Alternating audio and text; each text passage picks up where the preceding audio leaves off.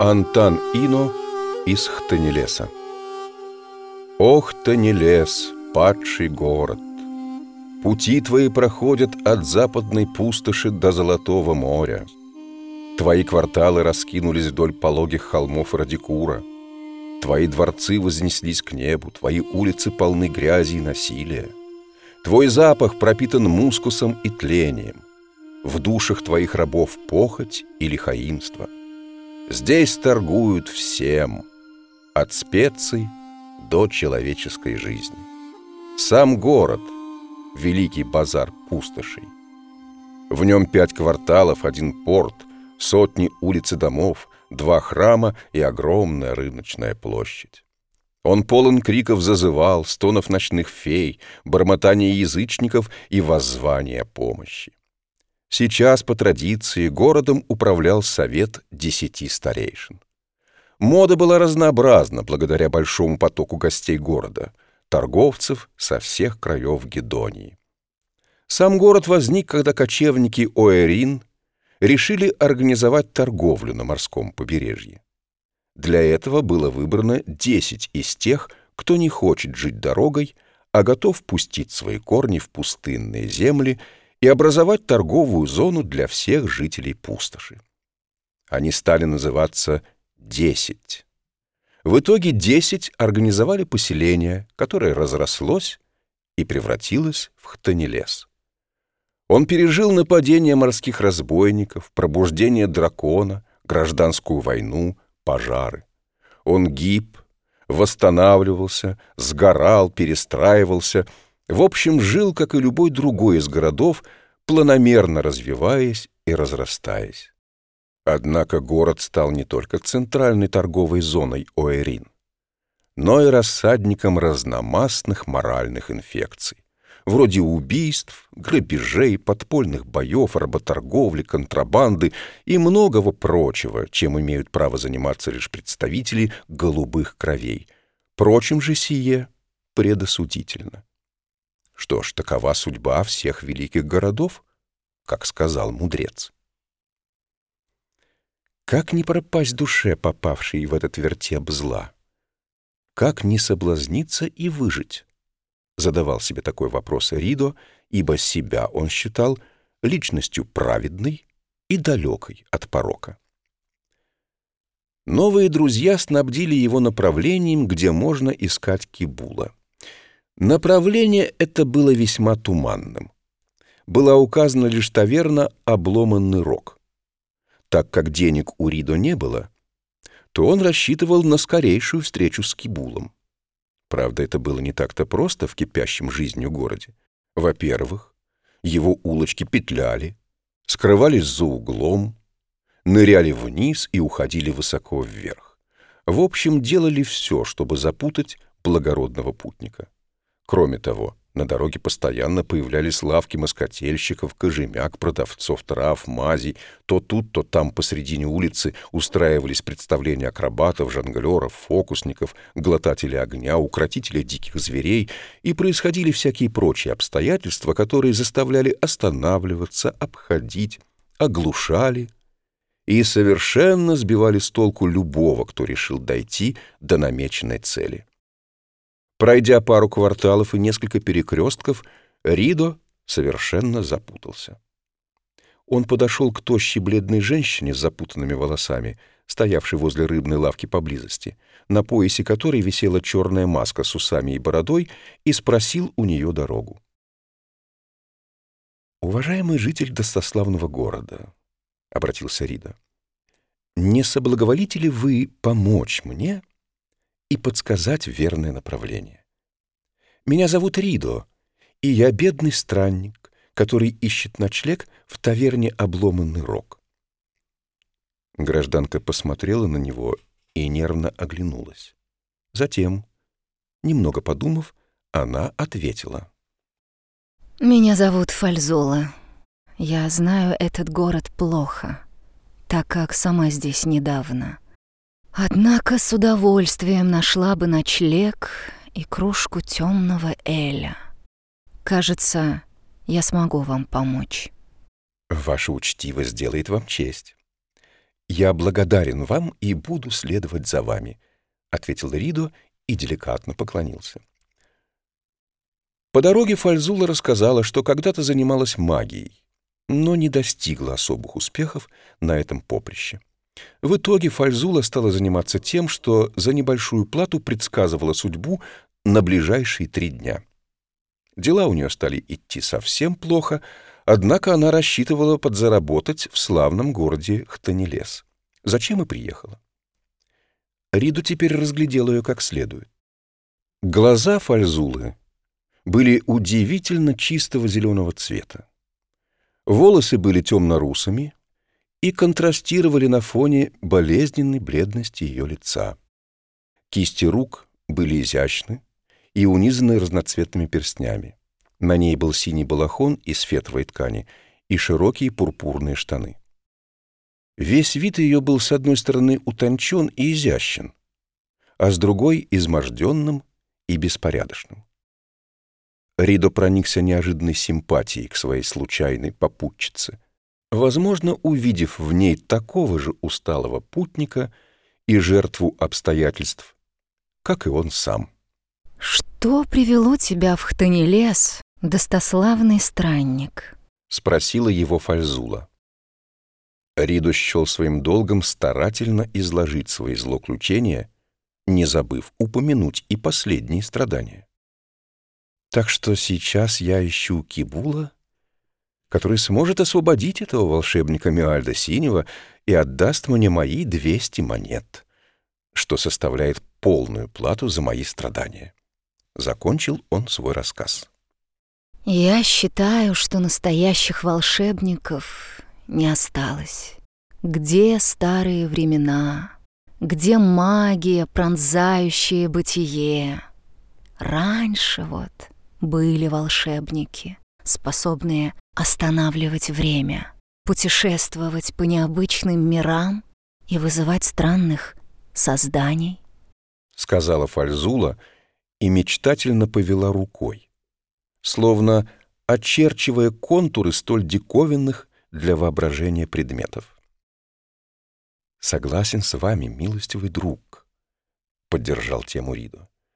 Когда я имел честь изучать бестиарий Перегрима Предвестника, я столкнулся с описанием некого Варганотра, довольно интересного зверя, смею вас уверить. Вид его, судя по заметкам великого чудотворца и исследователя, был таков. Ростом он был мал, кожу имел серую, на лице у него росли усы, какие бывают у котов, но само лицо было вполне человеческое. Характер он имел скверный и отвратительный. За любимую шутку его считалось предложить какому-нибудь важному чиновнику денег за устроение выгодного дела и не дать. И подобных шуток не счесть, такая тварь. В итоге его изловили и повесили все те же честные люди, коих он обманул. А про волшебство я вам так скажу. Известно, что люди последнее время огрубели душой и стали черствыми. Вот и потеряли они свои натуральные способности, ибо когда яблоко портится, то теряет и вкус, и цвет, и целостность свою. Вот недавно я столкнулся в храме газов с подобным жестоким отношением к себе, когда попросил накормить меня бесплатно, как доброго путника. Могу представить, как с вами сурово обошлись. Я и сама не расталкивалась с подобным. Поистине, такое невежество осудительно. Возможно, вы помните ту историю, что произошла с герцогом Цербским. Когда во время его общения с герцогиней Ордоской в интимной атмосфере будуара совершенно бесцеремонно ворвался ее муж и нарушил всю благодать уединения двух благородных персон. Более того, он даже не представился и не совершил поклон, положенный этикетом при встречах двух дворян. Совершенно очевидно, что наглец и невежда был убит. Согласимся же, что такая судьба была им вполне заслужена. «Воистину!» — Риду довольно улыбнулся. Было бы так с каждым, в пример остальным. «Стоит заметить, что мы пришли. Вот и таверна», — произнесла Фальзула и указала настроение перед ними, на котором красовалась надпись «Обломанный рог», сделанная белой краской поверх древесины. Здание высилось на три этажа и имело вид мрачный и гнетущий, хотя, судя по звукам, внутри кипела жизнь, и вино лилось рекой. Новоиспеченные друзья зашли внутрь. Внутри таверны стояли маленькие круглые столики, за которыми горланили гости и постояльцы. Между столиками суетились девушки в белых передниках. Воздух был наполнен запахами пива, эля, нечистот и курительной смеси. Фальзула довольно уверенно протиснулась между рядами пьяниц к столику возле лестницы на второй этаж и села, ловко оттеснив при этом какого-то незадачливого посетителя. Ридо скромно присел напротив. «Эй, кто-нибудь! Юные прелестницы, что так расточают свою красоту на остальных! Но не на нас другом! Вина нам и хлеба! Да колбас принесите!» Закричала Фальзула, пытаясь быть громче гвалта, царящего вокруг.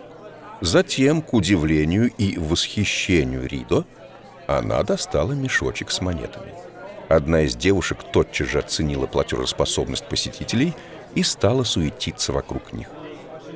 Вскоре их желудки стали полными, а лица довольными и красными от выпитого вина.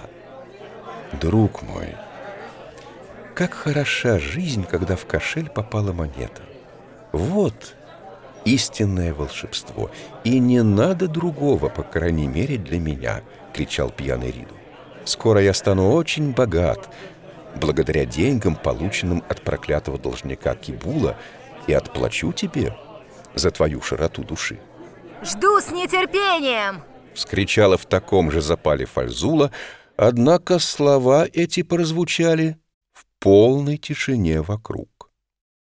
Все взгляды присутствующих в таверне были направлены на них и эти взгляды не предвещали ничего хорошего. Среди этой пугающей и неожиданной тишины прозвучал гулкий голос, который сказал «Кому это должен, Кибул, из Хтанелеса?» Фальзула и Ридо посмотрели в сторону человека, сказавшего это. К ним приближался мужчина в коричневом кожаном жилете, черных шароварах, перехваченных на коленях бирюзовыми лентами, синих чулок и черных туфель с пурпурными завязками. Лицо его было насмешливым и жестким. Левый глаз перечерчивало три шрама, какие бывают от когтей. Волосы были схвачены белой лентой, на большом пальце каждой руки было надето по магическому кольцу, а на поясе висел кривой клинок. Весь его вид излучал угрозу и достоинства. Приосанившись, тот остановился напротив товарищей и представился. «Меня зовут Антан Ино. Я наемник славного Кибула. А кто вы, утверждающие, что он вам должен?» Помните, что распространять подобные слухи про человека, которому служат три мага огня и двадцать наемников, не считая рабов, опасно и неразумно. Если ты не докажешь мне свои притязания на деньги моего господина, то я тебя убью. В противном же случае ты просто возместишь мне моральный ущерб за то неприятное чувство, которое оставили в глубине моего сердца твои жестокие слова о долге, ибо я считаю возврат долгов делом недостойным. «Ваши опасения неверны», — возразил Ридо.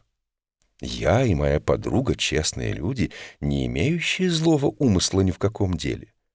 Нашу честность подтверждает и наша благообразная внешность, и наш почтительный разговор.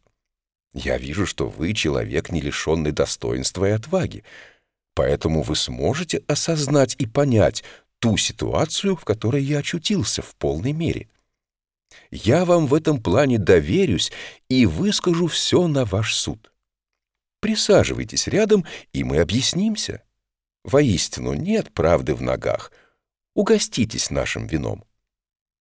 Наемник задумался. Действительно, столь ученая беседа вывела меня из равновесия. Я в растерянности. Возможно, люди вы честные. Стоит присоединиться к вашему пиршеству и послушать объяснение. Фальзула пододвинула наемнику стул, а Аридо разлил вино. Прежний гам в таверне возобновился, и люди перестали обращать на них внимание. Фальзула и Антан выпили, а Ридо обратился к наемнику с речью. «Выслушай же меня, наемник, и рассуди», — начал говорить Ридо. «Я родился в семье небогатой, но достойной. Мой отец был придворный паш герцога де Варьет, который правил виноградной провинцией Веда. Он продавал лошадей на вырост знатным семьям. Так однажды с ним случился призабавный случай. Поехав за очередной лошадью, он наткнулся на героя тех времен Вараунтмиона Серого. Вараунтмион был человек исключительной храбрости и в одиночку мог расправиться с тремя рыцарями. Он попросил моего отца об услуге — помочь подвязать ему пояс. Отец любезно согласился. В процессе подпоясывания произошел несчастный случай. Стоило отцу притронуться к поясу руками, как пояс рассыпался в прах, словно гнилой кушак. Герой чрезвычайно расстроился, как и мой отец. Стеная и плача, Вараунтмион разорвал на себе оставшиеся одежды. Его горе было подобно грозовой туче, правда он сообщил отцу, что найдет утешение в некоторой сумме, которая равнялась сумме годового дохода моего отца.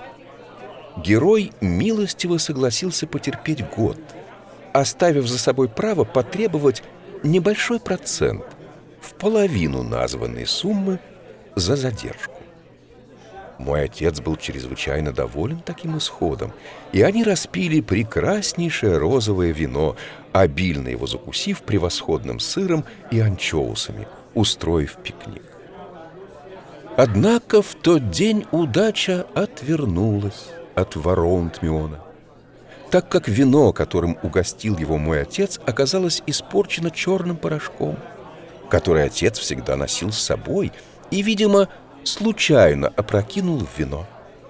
Так что Вароунтмион, опробовав его, тут же умер. По счастливой случайности кубок, из которого пил мой отец, был сделан из металла, который нейтрализует любые яды. Из этого рассказа стоит сделать вывод, что фортуна имеет переменчивую натуру, и ее избранники меняются с удивительной частотой. Разумный же человек должен брать это в расчет. Ридо мягко улыбнулся и посмотрел на своих собеседников. Фальзула осунулась и сползла по стулу, закатив глаза. Антан Ина же сильно побледнел, его тело стало бить мелкая дрожь. Он схватился за горло и с трудом прохрипел. «Сукин сын!» Ты отравил меня, подонок!» С этими словами он уткнулся головой в стол и почил.